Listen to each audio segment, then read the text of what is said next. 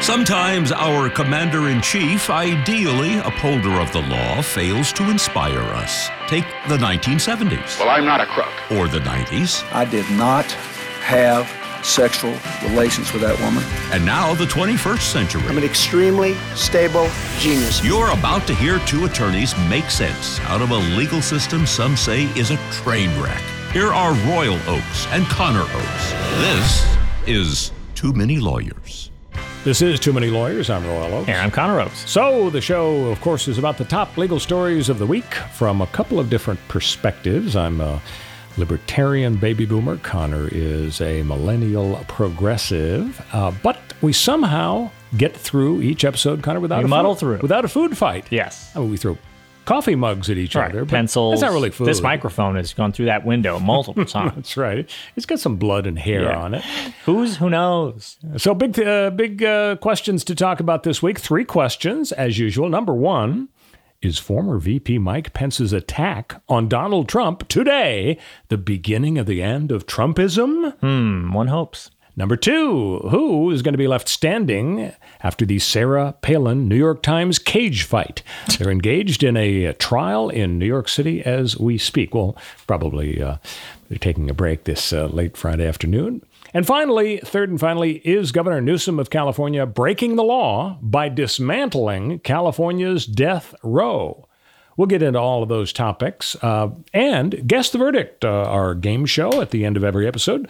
I give Connor the uh, facts of a real live case, and he guesses whether or not it's, uh, or he guesses the outcome of the case. And if he's right, he gets a bell. And if he's wrong, well, we just commiserate I crave that bell. and say next time. I lie awake at night thinking about that bell. Probably better. It's, it's almost Pavlovian. yeah. Uh, to give you a little tease, at the end of the show, the Guess the Verdict topic will deal with the case of the mayor's underwear. the case of the mayor's underwear. So right. you've got that to Nancy look Drew forward to. ass. Before we get to uh, Mike Pence's uh, cage fight with Donald Trump, a, a couple of miscellaneous items. Number one, our mayor, Connor, is Eric Garcetti here Yes. in Los Angeles. Not for long, he's about to become the Duke of India Ah, yes. or ambassador to India, Something something, like like, that. that, Yeah, yeah. which is tremendous because I mean, this guy he speaks uh, Hindi and he spe- oh wait a minute, he doesn't speak any of those languages. Hmm, funny. over there, but that's okay because he has he's steeped in that region of the world. He's devoted his life to studying the mores, the politics, the economic. Oh wait a minute, he hasn't done any of that. Right. Well, that's okay. He's got such a track record of absolute stunning success in his positions of. Res- oh, Well, that was that one. I think he probably. Wait does. a minute, Los Angeles, Connor, we're about to circle the drain. We're doing pretty well, actually. And he's getting out of Dodge. Yeah, sure. I would. I, I don't get it. Anyway, so he's he's going off to this job, but uh, as a sort of a last official act, Mm-hmm. he and Magic Johnson had a wonderful picture taken at the. Rams' big victory over the San Francisco 49ers How at the. SoFi Stadium recently. Yeah. It was such a nice, friendly photo. They were standing there next to each other, and neither one had a mask. Licking each other's face. Neither one had a mask. I don't know about the licking part. That was not reported in the LA Times, and I'm sure they would have told us. Sure. But anyway, here's the deal. Uh, Garcetti gets some uh, some flack over Sure. there. And, and did you hear what he said in No. response? What'd he oh, he said, not to worry, folks. I don't blame you for not understanding how I handle these things as a celebrity. I've got these techniques. When people want pictures with me, and they want them all the time, I just take off my mask for a few fleeting seconds, long enough for the click, click, click, snap, snap. Oh, you're beautiful, Mr. Garcetti. Right. Yeah. And during that time, You hold I your breath. Hold my breath. Yeah. Now, here's my question. Connor. Did he did he do drugs in the 90s when another I mean, prominent probably. prominent Democrat I didn't got inhale. into some Yeah. trouble for saying That's I good. didn't inhale? yeah. Uh, do you think he forgot about that? He, he clearly did, yeah, because it's it's too ripe, I think, for criticism. Too But ripe. At the same time, just like Magic Johnson's uh, old jerseys, too ripe. But at the same time, the take off your mask and hold the breath for a picture uh, strategy actually does work. Unlike Oh, I think it works not to inhale the- marijuana smoke too. That's true. I You think don't you, get I think you get very much less high Oh, yeah, if you don't less, inhale. way so, less, so Bill Clinton was absolutely, right. Absolutely right. right. Garcetti's right, and they're Yeah. both a laughing stock. Yeah, exactly. They're both going to be ridiculed Yeah. on an international. I think in New Delhi, and I'm not going to try my Sure. bad Indian accent. No, that would not don't. be good. No, probably don't. In New Delhi, they're laughing at Eric Garcetti Yeah. right now. I will be soon. Damn, I wish I could do my accent. Anyway, Uh, so that, that's I'm sure he'll recover from that as soon as he gets out of Dodge. Second preliminary thing before we get to uh, Pence and Trump, the Michael Avenatti uh, guilty verdict just hit the news Yes, today. Stormy. today, Friday. Um, Stormy vindicated. Stormy uh, has uh, the prosecutors have won. He, he it's determined by the jury. They had a little misstep there. They couldn't couldn't resolve a unanimous vote on all the counts, but they did come back and say yes, he was guilty of fraud. Were you shocked by this? Uh, we shouldn't be shocked, I guess, because he was already convicted in the Nike extortion deal. But Yeah. I always thought it would be really hard to convict Avenatti of anything because he's known to the whole planet as a Trump enemy, Yeah. a Trump hater.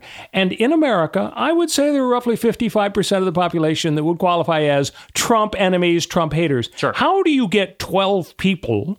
If there were 12 on, there are 12 in state court criminal juries, but not always in the federal system, but still has to be unanimous. How do you get a unanimous vote among jurors in this federal jury trial to convict a guy when you gotta believe at least several of the jurors absolutely detest Trump and saw Avenatti as a national hero? Is this a vote of confidence for the jury system? Maybe. I think if there's anything, if there were anything uh, related to Trump uh, in Avenatti's convictions, criminal convictions, and you know civil wrongs that he committed against his clients, uh, if there was anything Trump related or political at all, then you'd be in much more danger of that sort of tainting of the jury pool. And I would expect, yeah, you probably are going to have a tough time getting a unanimous count because there is going to be one super partisan on any jury given the the state of this country. But when things are so abstracted from politics as to as to be about you know misuse of client funds like Stormy Daniels you know money and and, uh, not giving her her money and overcharging her all these things that was I think like a, a legal malpractice issue and so tightly encapsulated around that. And the, the prosecutors probably did a very good job of, of i would if i were them limiting it and making it clear this is not about politics. And in that situation when you have a plausible story that this is not about politics i think that's a strong argument. Also You're- i think there's a there's a, different sort of a notion on on the left where they have a lot of confidence in the jury system and like the rule of law and they love to tear down their own like al franken and and you know just uh, just say oh well th- this person has, has done Right. i mean if the conservatives are right about cancel culture I don't think they are. But even taking their word for the fact that the left wants to cancel people for their wrongs, it, it, it is actually kind of a juicy thing to be able to say, I'm so holier than thou. I'm Yeah, so above so. politics Maybe so. that I won't cancel one of my own. I relish canceling my own By the way- because that proves that I am canceling people for the right reasons. When you whispered a minute ago, I don't think they are. Was Uh-huh. was that a Biden whisper? It was not. Biden dramatically uh, lowers his voice sometimes. He would Um, he, he would is that said a notice? I don't think they are. That would have been a Biden Sure, whisper. that's true, Okay, yeah. so I you know We're I'm working not sure. on our impressions today. Some in our heads, some Well, out, yeah, out loud. we talk about them, but we don't do them. Uh, I think maybe you've got some rose-colored glasses. Yeah. Uh, tell me again how to pronounce the name of the Muslim ethnic minority that the Chinese oppress. The Uyghurs. Uyghurs. Okay. Yes. If the Uyghurs were on the jury Right. And President Xi were the hmm. criminal defendant, Yes. and he was accused of I don't know, you know stealing Venus. Sure, sure, sure. and, and claiming it for China.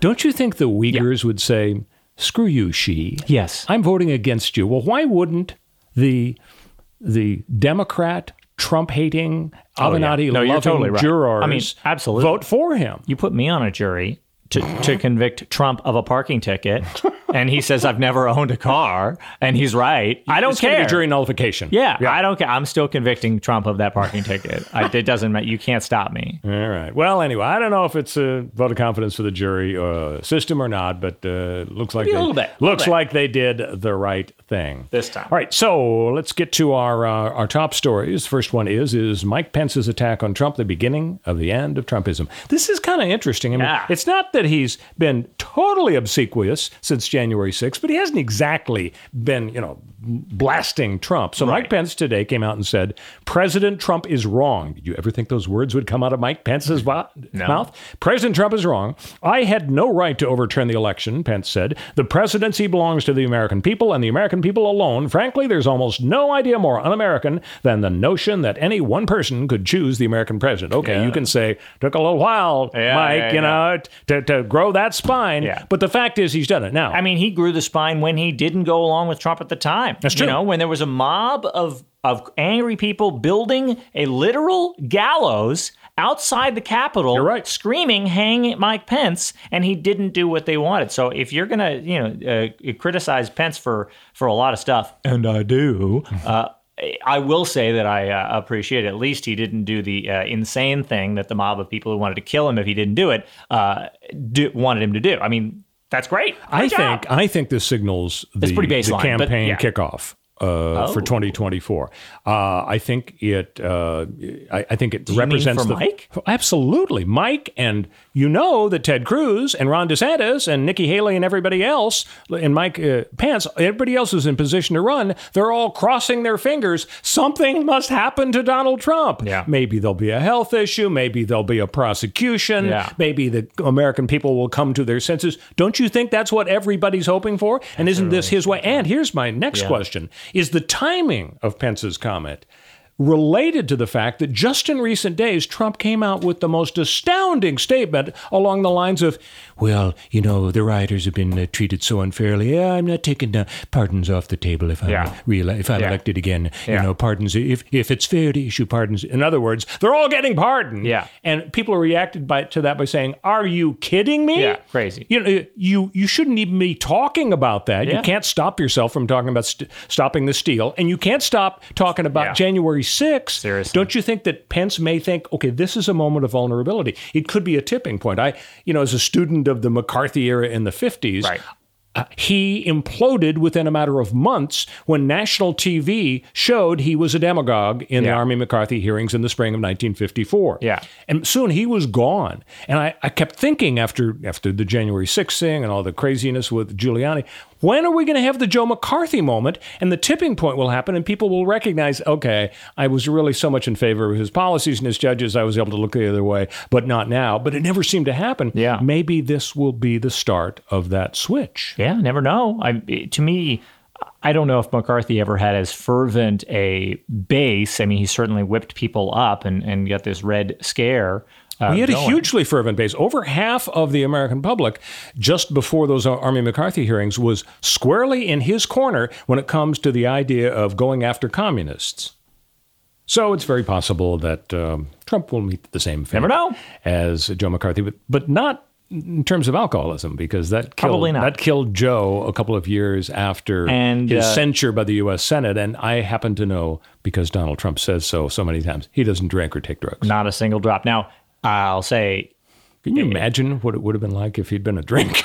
I mean, he's clearly hopped up on, you know, stimulants. life. He's high on life. Yeah. Connor. So I Okay. look, it, I would be too if I were the president. You got to be sort of uh, uh, on the clock 24 hours a day. You're I don't know how old he is, 70 something and He's not in good, not in good shape. Right. Uh, and you eat mostly McDonald's hamburgers because you're afraid of being poisoned because you're just a complete wacko. Of course, you're gonna you know needs a little bit of a pick me up in terms of stimulants. Nothing wrong with that.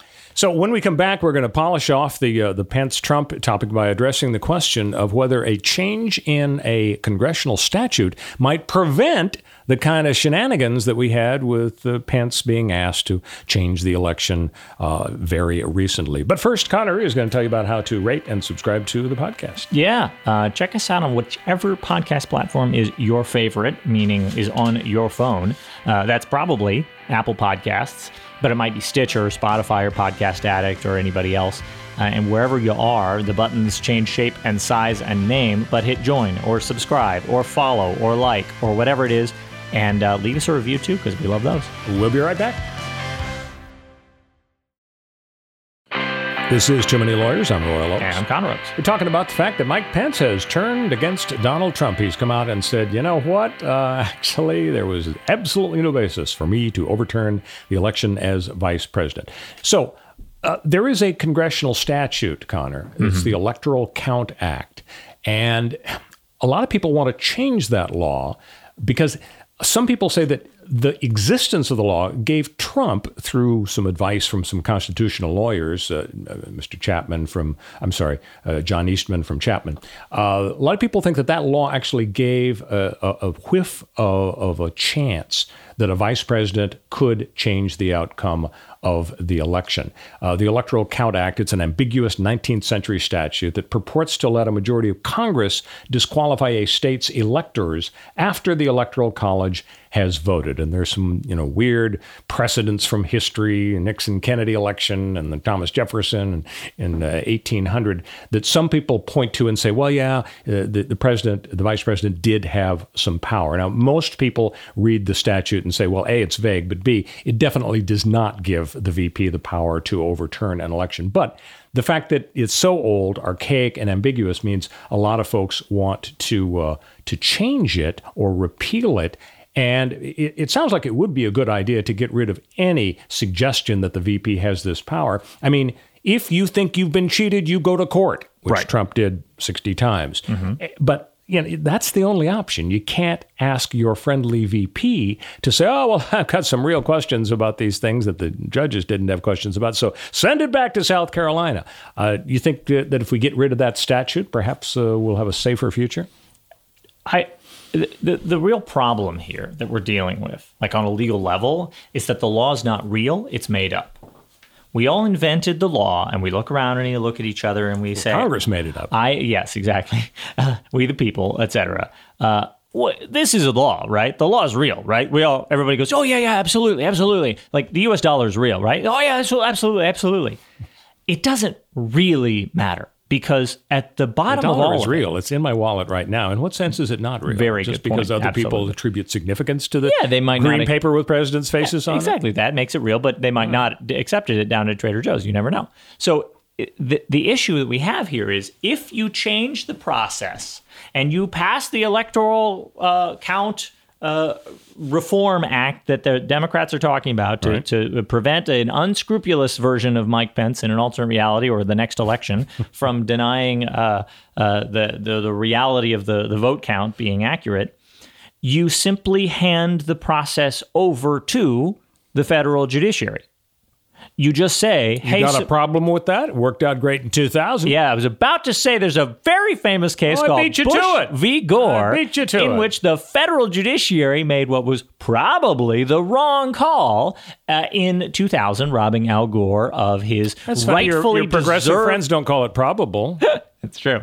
Uh, uh, Al Gore of his rightfully earned position as the inventor of the internet, uh, taking ascending to the presidency. I mean, he invented the most uh, important and life changing uh, technology in all our lives. So why wouldn't he deserve to be president? I mean, it just makes sense to me. Look, the the issue at the base of all of it is you could have an unscrupulous VP, but you could have unscrupulous judges too. You have to have scrupulous people, and of course, as we all know, checks and balances along the way.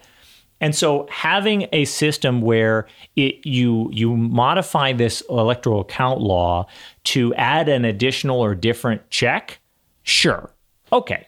Sure, Democrats, make it so that the federal judiciary has oversight of the VP's, uh, you know, uh, decision to accept the vote count in what is currently a ceremonial role. Well, what we have currently is a completely ceremonial role that the VP has that Donald Trump uh, attempted to hijack and misuse in order to derail this process.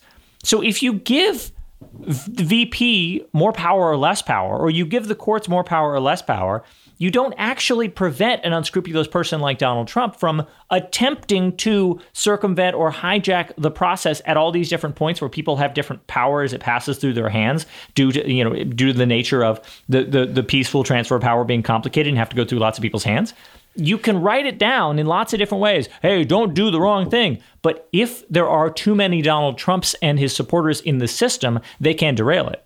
It's just like how the Senate can never bind itself, right? The Senate will pass a spending bill and they'll say, you got to spend this money on healthcare or trains right. or whatever. And then the next week, they could roll back in and be like, psych, undo all that actually, we're going to spend it on defense. Uh, here you go, Northrop Grumman. Here's a trillion dollars. Or the next Senate that rolls in, no matter what the old Senate says, they write down, oh, if you undo this law, uh, the, the, the, you have to defund the Capitol Police, and then you'll be killed by rioters. Or uh, if you do, do this, then if you if you cut hospital spending, then uh, then the army budget goes down the next Senate can just come in and be like, actually, no, I undo all that. There's no way they can bind themselves or be bound by anyone in the past, which is important because you don't want like the specter of bad decisions from the past haunting the future Senate. But the reality of the situation is, if you just pass some law that says this other person has oversight of it, you're just moving the the, the ball. Like then Donald Trump just has to say, well, step in judges that I appointed and fix this situation with your supermajority on the Supreme Court instead of saying step in VP that I appointed, fix this with your power. It doesn't change the outcome. Connor, Either you- so they will do it or they won't. You seem very cynical about our government. Uh, have you, Oh, yeah. Are you familiar with the phrase "the glass is half full"? Of gasoline. I think a more optimistic approach would, would be having. I want to raise a linguistic issue with Uh-huh. you as well. You referred earlier to uh, unscrupulous conduct, and then you referred to scrupulous conduct. Uh-huh. Yes. So there's the word uh, explicable Sure. uh, and inexplicable. Sure. Do we really? Do we really use explicable? It's not common. No, Doug McIntyre, the incomparable Doug McIntyre. Oh, yeah. would What a broadcaster. Yes, he would. He would use the word uh, explicable. Yeah. Um, and did you see Doug's post uh, on Facebook uh, today? Uh, No. He was a friend of Howard Hesseman, star of WKRP in Cincinnati. Doug Yes. was a writer, and so there was a nice picture of the two of them together. And so I got to go back and watch the episodes because uh, Classic. it's, Classic a, it's a classic TV show. All right, so uh, I think we've resolved the issue um, about. Mm-hmm. We haven't decided whether the U.S. government is flammable or inflammable, but either way, There's another one. Yeah. Yeah, that's even worse because uh, nobody knows the difference between those two. All right, let's get to topic two. Who will be left standing in a Sarah Palin New York Times cage fight? So the deal is, um, Yeah, this is a weird one. It's been around a long time. yeah, it has. So here's a quick uh, overview of the background. Uh, there's a trial going on in, in New York City. Um, Sarah Palin has sued the New York Times for defamation. Why? Because, well, here, here's the background. Way back in 2011, uh, a maniac in Arizona shot uh, Democrat Congresswoman Gabrielle Giffords. And the New York Times, um, uh, several years later, uh, talked about that in the context of another shooting, namely a 2017, I think, shooting by a maniac who shot up a bunch of Republicans who were in Congress who were practicing for their upcoming baseball game against the Democrats. Apparently, this guy was a real Democrat fan.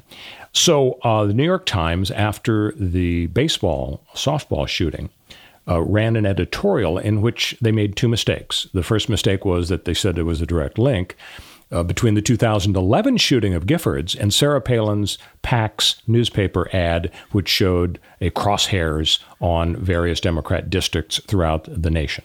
Uh, she wanted to, to get rid of those congressmen by defeating them at the polls.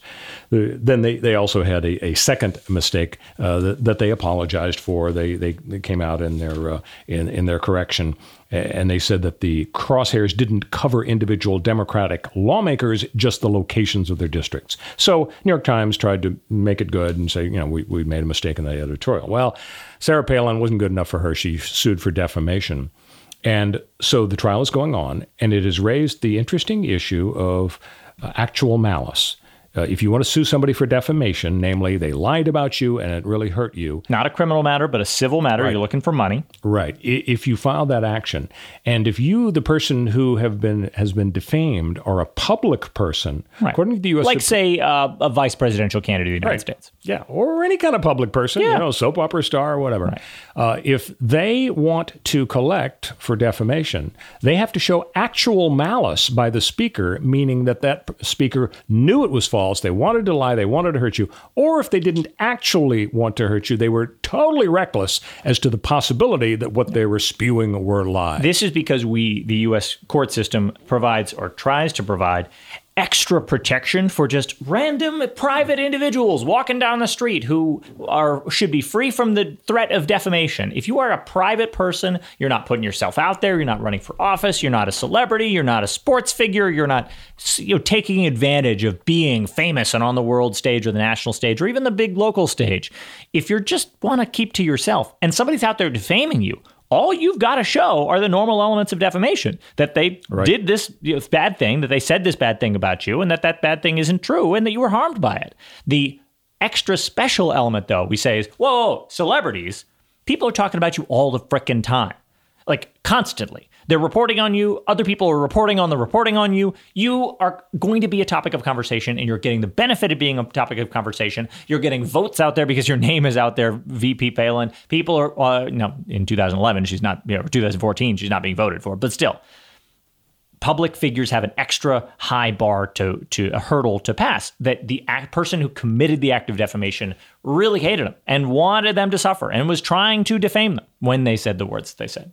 So Donald Trump would like to sue his enemies. He has a personal reason for wanting it to be easier to sue the media, the New York Times, and so on. So and he, he's a public figure. and he's a public figure, so he doesn't want to have the extra baggage of having to actually prove actual malice. Clarence Thomas and I believe uh, uh, Alito on the High Court are leaning in that direction, and so soon the U.S. Supreme Court may be addressing this issue as to whether we should dump the New York Times versus Sullivan precedent of 1964. And I, I don't know. I mean, is the idea of helping famous folks deal with defamation lawsuits uh, an obsolete concept? I mean, the problem is that the court system is so incredibly broken. It is so expensive, so impossible to actually seek recourse through it, uh, that the idea of using anti defamation lawsuits uh, to really police speech in this way is fraught. That's that's the underlying issue that we have. It's that somebody like Donald Trump can file a lawsuit for defamation and stop other people from uh, saying bad things about them. But there are lots of public figures out there who do not have the money to, uh, you know, file defamation lawsuits against everybody who says and does bad things. People like Donald Trump who say bad shouldn't, things. shouldn't have spent all their money on cocaine, you're saying? Yeah, exactly. Right. Exactly. Unlike Trump, who only spent some of his money on cocaine because he has enough money to I thought spend. we decided plenty. earlier in this episode he doesn't drink or take drugs. Well, he doesn't drink. That's for sure. Um, so that's a downer, and he ain't never looking like he's on a downer. I'll tell you what. Um, so yeah, I, I- it's a really tough question. I, I, I don't think that there's really uh, a, a pressing need to change defamation law in this country. And when you see that, so you're saying you disagree with Clarence Thomas? yeah, and I'm- Donald I'm Trump stunned. and and Samuel Alito, shocker over here, right? But the reason that Donald Trump wants to do this is so clearly and obviously and short-sightedly, selfishly, personally driven. Like it's so obvious that he doesn't actually care about like defamation law in the abstract. He's literally just saying people are saying bad things about me, and the current law says that because they weren't actually trying to hurt me, they're just like reporting on the horrible things that I do and say. I can't sue them. What? That's terrible. I should be able to sue these people for saying I do awful things just because I did them. Uh, Donald Trump is not an abstract guy. he is a concrete guy. Practical. That's what he uses to build many of his buildings. Yeah, and then that's what they tear down when they repossess them. When we come back, is Governor Newsom of California breaking the law by dismantling California's death row? Wait, no, hold on. We'll be right back.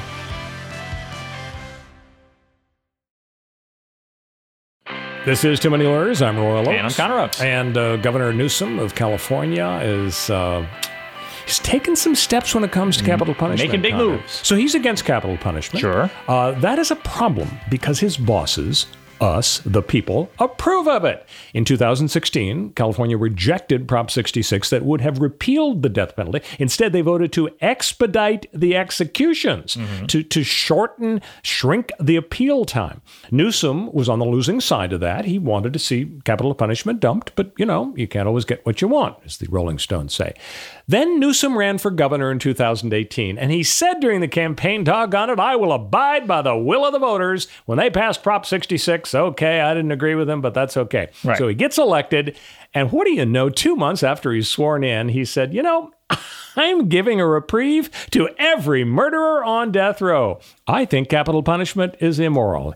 Uh, then he signed an executive order imposing a moratorium on executions of all 737 inmates on death row. By the way, 2016 wasn't the first time Californians supported capital punishment.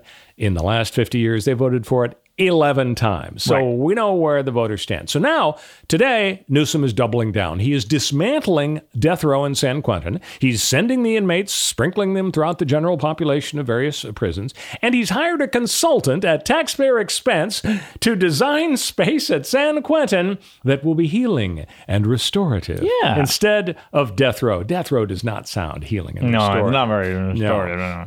So, Article 5, Section 1 of the California Constitution, I hate to be technical, but it does say the governor shall see that the law is faithfully executed. So, what about the will of the voters who voted to uphold the death penalty and for expedited executions of those on death row? Does it bother you at all that he seems to Absolutely be kind of uh, spitting in the eye of the voters? The, the governor's job, to use your turn of phrase there, is committed to the faithful and just execution of the law. That's his job. He has to do it. And guess what? If you have a law that is not currently being executed in a just way, in fact, other people are out there uh, on death row, threatened with execution in other states, but threatened here in California, even though nobody's going forward, in an unjust way, because be ending up on death row, as the academics will tell you, those nerds with their glasses and their numbers, uh, they'll tell you ending up on death row has more to do with wealth and race than it has to do with whether you committed a crime.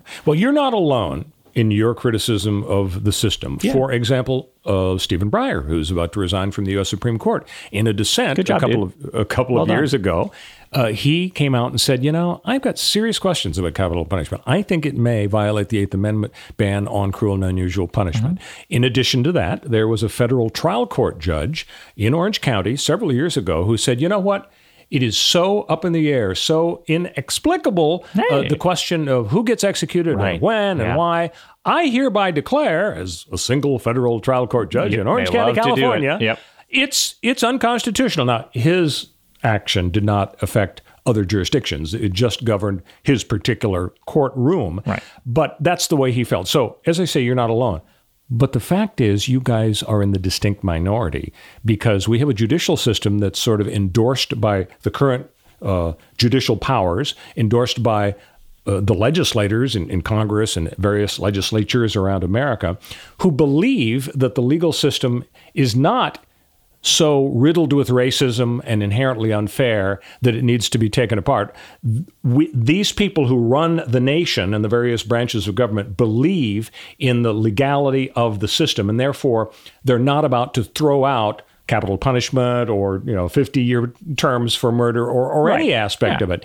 So I, I hear what you're saying. You've got criticisms, but until you have a majority on the court or in the legislatures, I mean, isn't the law the law? I, mean, to faithfully execute the law, why, shouldn't he just grudgingly say, you know, I hate this. I'm even thinking about resigning from my job because I have to preside over this this unfair systemic racism. But the fact is, that's the law right now. So where does he get off telling those of us who voted for capital punishment, ha ha, I'm not going to enforce what you guys want? But that that's but I think that's it's it's silly if somebody said to you uh, that we uh, say you had a, a, a law that said we're going to collect taxes and use those taxes to pay for you know government services and, and keep everybody afloat and all that. Right. um, and uh, uh, we're going to collect taxes in, in, in this way. We're going to collect uh, a hundred dollars from everybody and the law and that's what the law said on the books. And everybody looked at it and said that's a good law and they vote for that.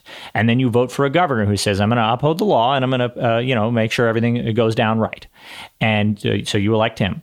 And then uh, in practice when the tax man comes around uh, rich people and white people uh, end up paying like a dollar and everybody else uh, gets put on death row and you That's go an extreme result. Ah, yeah, exactly. And you go, oh man, uh, the governor says this is a real. This is a shocking situation. hypothetical you're How do- developing. How do how do I how do I stop this from happening? Like we're, we're ending up putting people in. so he jail. stops it and he's a hero. Yeah, and and so the governor says, "Look, I'm not going to enforce this law because the outcomes of us enforcing this law are horrific and racially biased and socioeconomically biased, and we have terrible, terrible outcomes for people." Through no fault of their own. Meanwhile, other people are basically getting out scot free, lighter sentences, not ending up on death row. Well, you know, other states out there are executing people with like mental disabilities. Uh, they're executing people with just, you know, very low IQs. Uh, they're executing people for felony murder, where you commit a felony and then in the course of you being like the getaway driver inside, somebody has a heart attack. One of the hostages has a heart attack and dies. And then you, the getaway driver, uh, are, uh, are, are go to uh, end up on death row. Like there are all these dangers to capital punishment, and then there's all this you know constant exonerations based on new evidence, uh, witnesses recanting, DNA evidence comes out. It's just a horrifically unjust situation. And the, you look back at the law, and the law just says collect hundred dollars from everybody, or uh, the death penalty for people who commit the absolute worst, most heinous crimes, and we think are irredeemable. And the governor looks at this and goes okay, yeah, but I can't just snap my fingers and fix how we apply the law. We have a horrifically racist system that arrests people at the wrong rates for the wrong acts.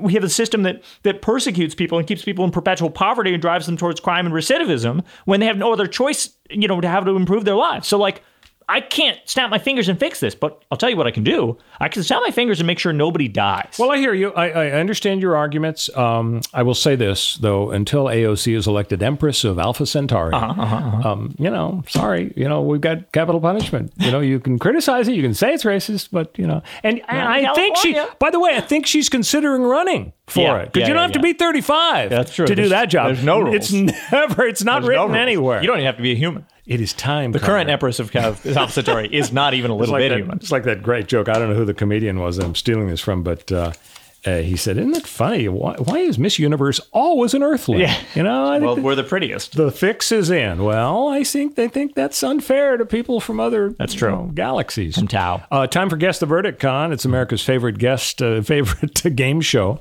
I think the real favorite game show was the one I was on in 1973, where I won a car. It was called Pretty Split, cool. Split Second. I was a college student at UCLA, and uh, to walk down memory lane. Um, I found out later that they had a few uh, episodes on videotape. These years, years later, I thought, boy, that'd be fun to Yeah. see me win a car. My Yeah. parents came up on the stage. Everybody hugged. It was great. And they had saved seven episodes. If you go on the internet, you're going to see seven episodes of Split Second Uh-huh. And guess what? Little Royal is not in No, one of them. no, tragic. No. So that's too bad. All right. So guess the verdict is where I uh, give you the facts of a real life dispute, a legal dispute. Connor gets to guess the outcome, the winner, and uh, if he gets it right, he gets a bell. Oh, the bell. And nothing else, just just the bell. That's enough. If uh, if he gets it wrong, we just uh, commiserate, and maybe next time it'll be better. Are you ready for the facts? Yes. Artist David Nelson displayed a painting of the late Chicago mayor Harold Washington at the Art Institute of Chicago. Sounds okay so far, right? Yeah. Prominent artist, beloved mayor, Yeah. big city, Sure. museum. Everything's okay fu- now until until the portrait portrays Mayor Washington clad in women's underwear. Oh, nice. Three members of the Chicago City Council, who were big pals of the mayor, decide this shall not stand. Oh, the mayor didn't like it. Uh, the mayor's dead. Oh. Uh, but the members of the city council who loved him, but do not like his memory being preserved in this way. Did he look good? Uh, I don't know, Oh. Uh, but you know, how good can you really look if you everybody is seeing you in the pinstripe suit and all of a sudden you're there in a I mean, it might be a shock. a but What if I he's mean, pulling it off? I don't know. so anyway, three members of the Chicago City Council go to the museum, Connor, and they tear the portrait down. Oh, no. okay, No, no. Uh, the artist David Nelson, and of course the ACLU, had nothing better to do, joined the lawsuit. What do they have? How were they hurt? I mean, we'll talk about intermeddlers. anyway, we'll give them the benefit of the doubt, and let's assume they had standing somehow. Sure. The artist David Nelson. Hey, I wonder if that was Ricky's brother. Anyway, uh, they sue the politicians. Connor, how do you guess this legal dispute turned out? Well, you know, um, I think I think the You're artist. still thinking about my David Nelson comment, Yeah, aren't you? sure. I can tell you, you I were just think- born too late. I think the artist is gonna is gonna win on this one. I think Mm-hmm. that uh, you are allowed to paint public figures uh, in their skivvies, and that's uh, that's an important part of our our freedoms uh, as America.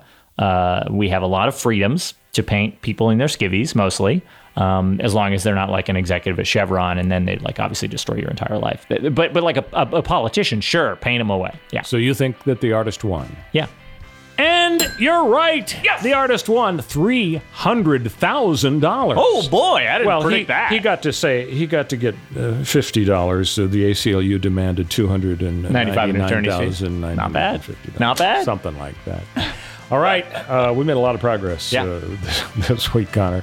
Everybody have a great week out there. We'll see you next time on Too Many Lawyers.